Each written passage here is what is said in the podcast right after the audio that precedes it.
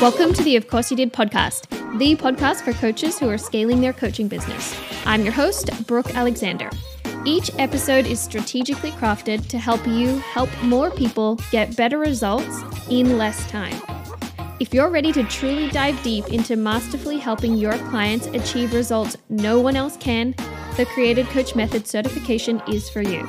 Head to createdmindacademy.com slash certification to learn more. Now let's get into today's episode. Welcome to today's episode. We are talking about five reasons you shouldn't become a coach. It seems like there are a whole lot of people out there telling you why you should become a coach and why being a coach is the best thing. But there are important reasons on both sides. There are reasons that you should become a coach, and there are reasons that you shouldn't become a coach. So that's what I want to dive into today. So, one of the reasons why you shouldn't become a coach is because you want to get rich. Now, I need to make this really clear that it's okay to make money. You are allowed to make money. You're allowed to be a coach and to be rich. You're allowed to be rich from helping people. You're allowed to have a lot of money. You're allowed to have nice things. You're allowed to buy things that you want. You're allowed to go on nice vacations. You're allowed to do all of that. There is nothing wrong with any of that. If you think that there is something wrong with those things, like making money, being rich, making money from helping people, then I would encourage you to look at where those beliefs are coming from, if they are even your own beliefs, why they're there, where you got them from, and how those beliefs are serving you. That's a whole other side note. But I want to make it crystal clear that even though I'm saying that you shouldn't become a coach because you want to get rich, if you are a coach who makes a lot of money, that is totally okay. Becoming a coach purely for the reasoning of wanting to get rich and have a lot of money is not a good enough reason to become a coach. You actually have to work really hard when you're a coach. You have to be patient. You have to listen. You have to show up for someone else when it's hard and when they don't even want to show up for themselves. If you want to make a lot of money coaching, but you're not willing to do those things, then you probably won't make very much money coaching. I know a lot of people want to be like influencer coaches and get rich that way by becoming a coach influencer. But again, it comes down to the same point. You have to work hard when you're a coach. It's not an easy job at all, especially if you are building the business by yourself with your own money, like you're not a corporation or a huge business that's able to borrow money from other places. If you're just out there being a solo business owner, an entrepreneur doing this, it's hard. It just is. That's why most people don't do it. They don't do it because it is hard work. You have to learn skills. You have to be able to fully support someone even when things are going hard for you. You have to be able to completely be 100% there for your client and have nothing going on in your mind about yourself when you are with your client, when you're in a coaching session. And that's not easy. It's a skill that you need to learn and it's something that you need to practice. So, becoming a coach just because you want to get rich is not a good enough reason to become a coach. Another reason that you shouldn't become a coach is because you're desperate for money. I read an article and I can't even remember why I was reading this article or what I was searching for when it came up. I think I might have been researching for another podcast episode, and this person said that they had lost their job. He lost his job, but he needed to make money quickly. Like he was running out of money and he had to do something to make money. So he decided to become a coach. And obviously like he didn't learn how to become a coach because he just did it straight away. He ended up hating it and the whole article was just him complaining about why you shouldn't become a coach and why it's actually not a very good job. But he obviously got into it for all the wrong reasons. There's also a lack of integrity there for your clients.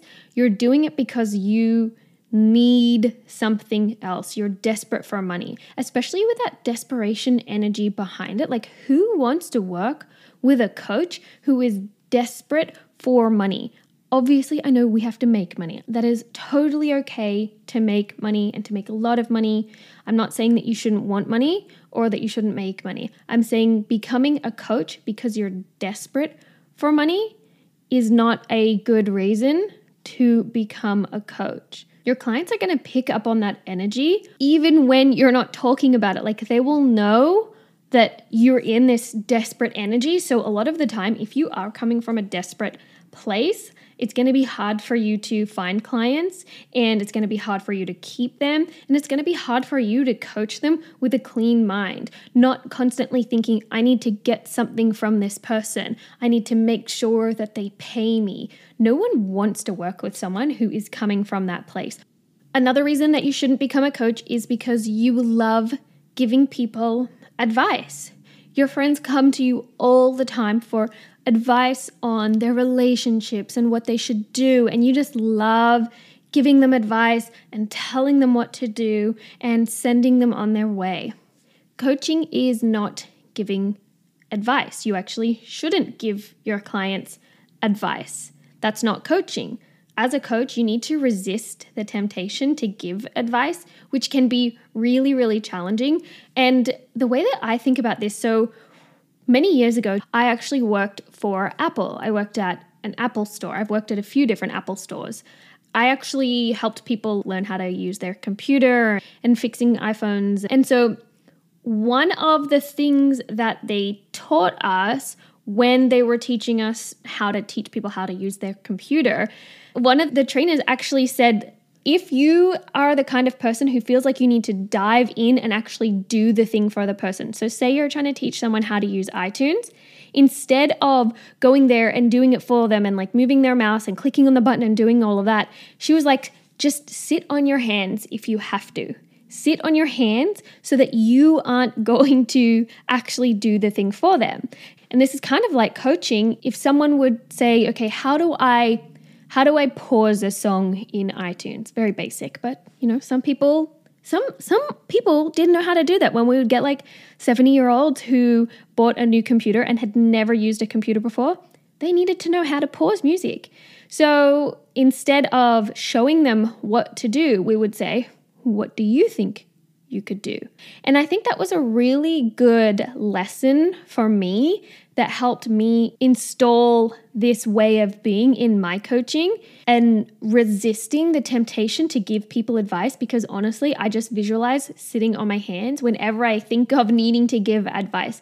And that's how I want to pass it on to you as well as a coach, you shouldn't be giving people advice because you're not empowering them to take action. Think about times when someone has been teaching you how to do something and they just did it for you.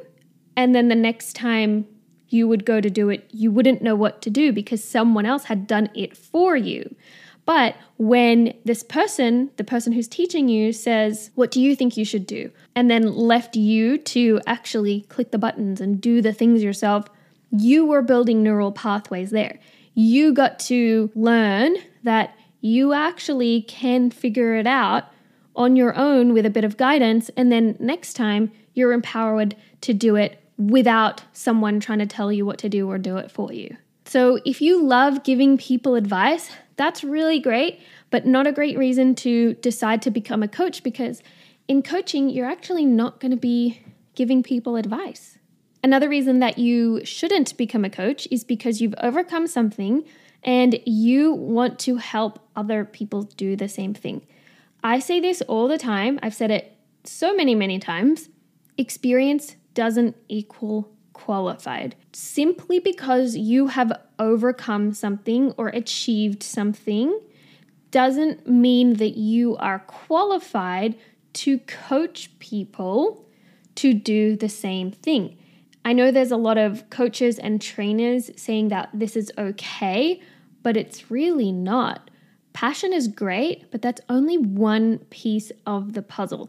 There is so much more that goes into coaching than just, oh, I've done that before, so now I'm qualified to guide anyone and everyone who wants to do the same thing to do it. There's skills that you need to learn. There are things that you need to look out for for your own safety and for your client's safety. So, just because you've experienced something doesn't mean that you are qualified to coach someone through the same thing.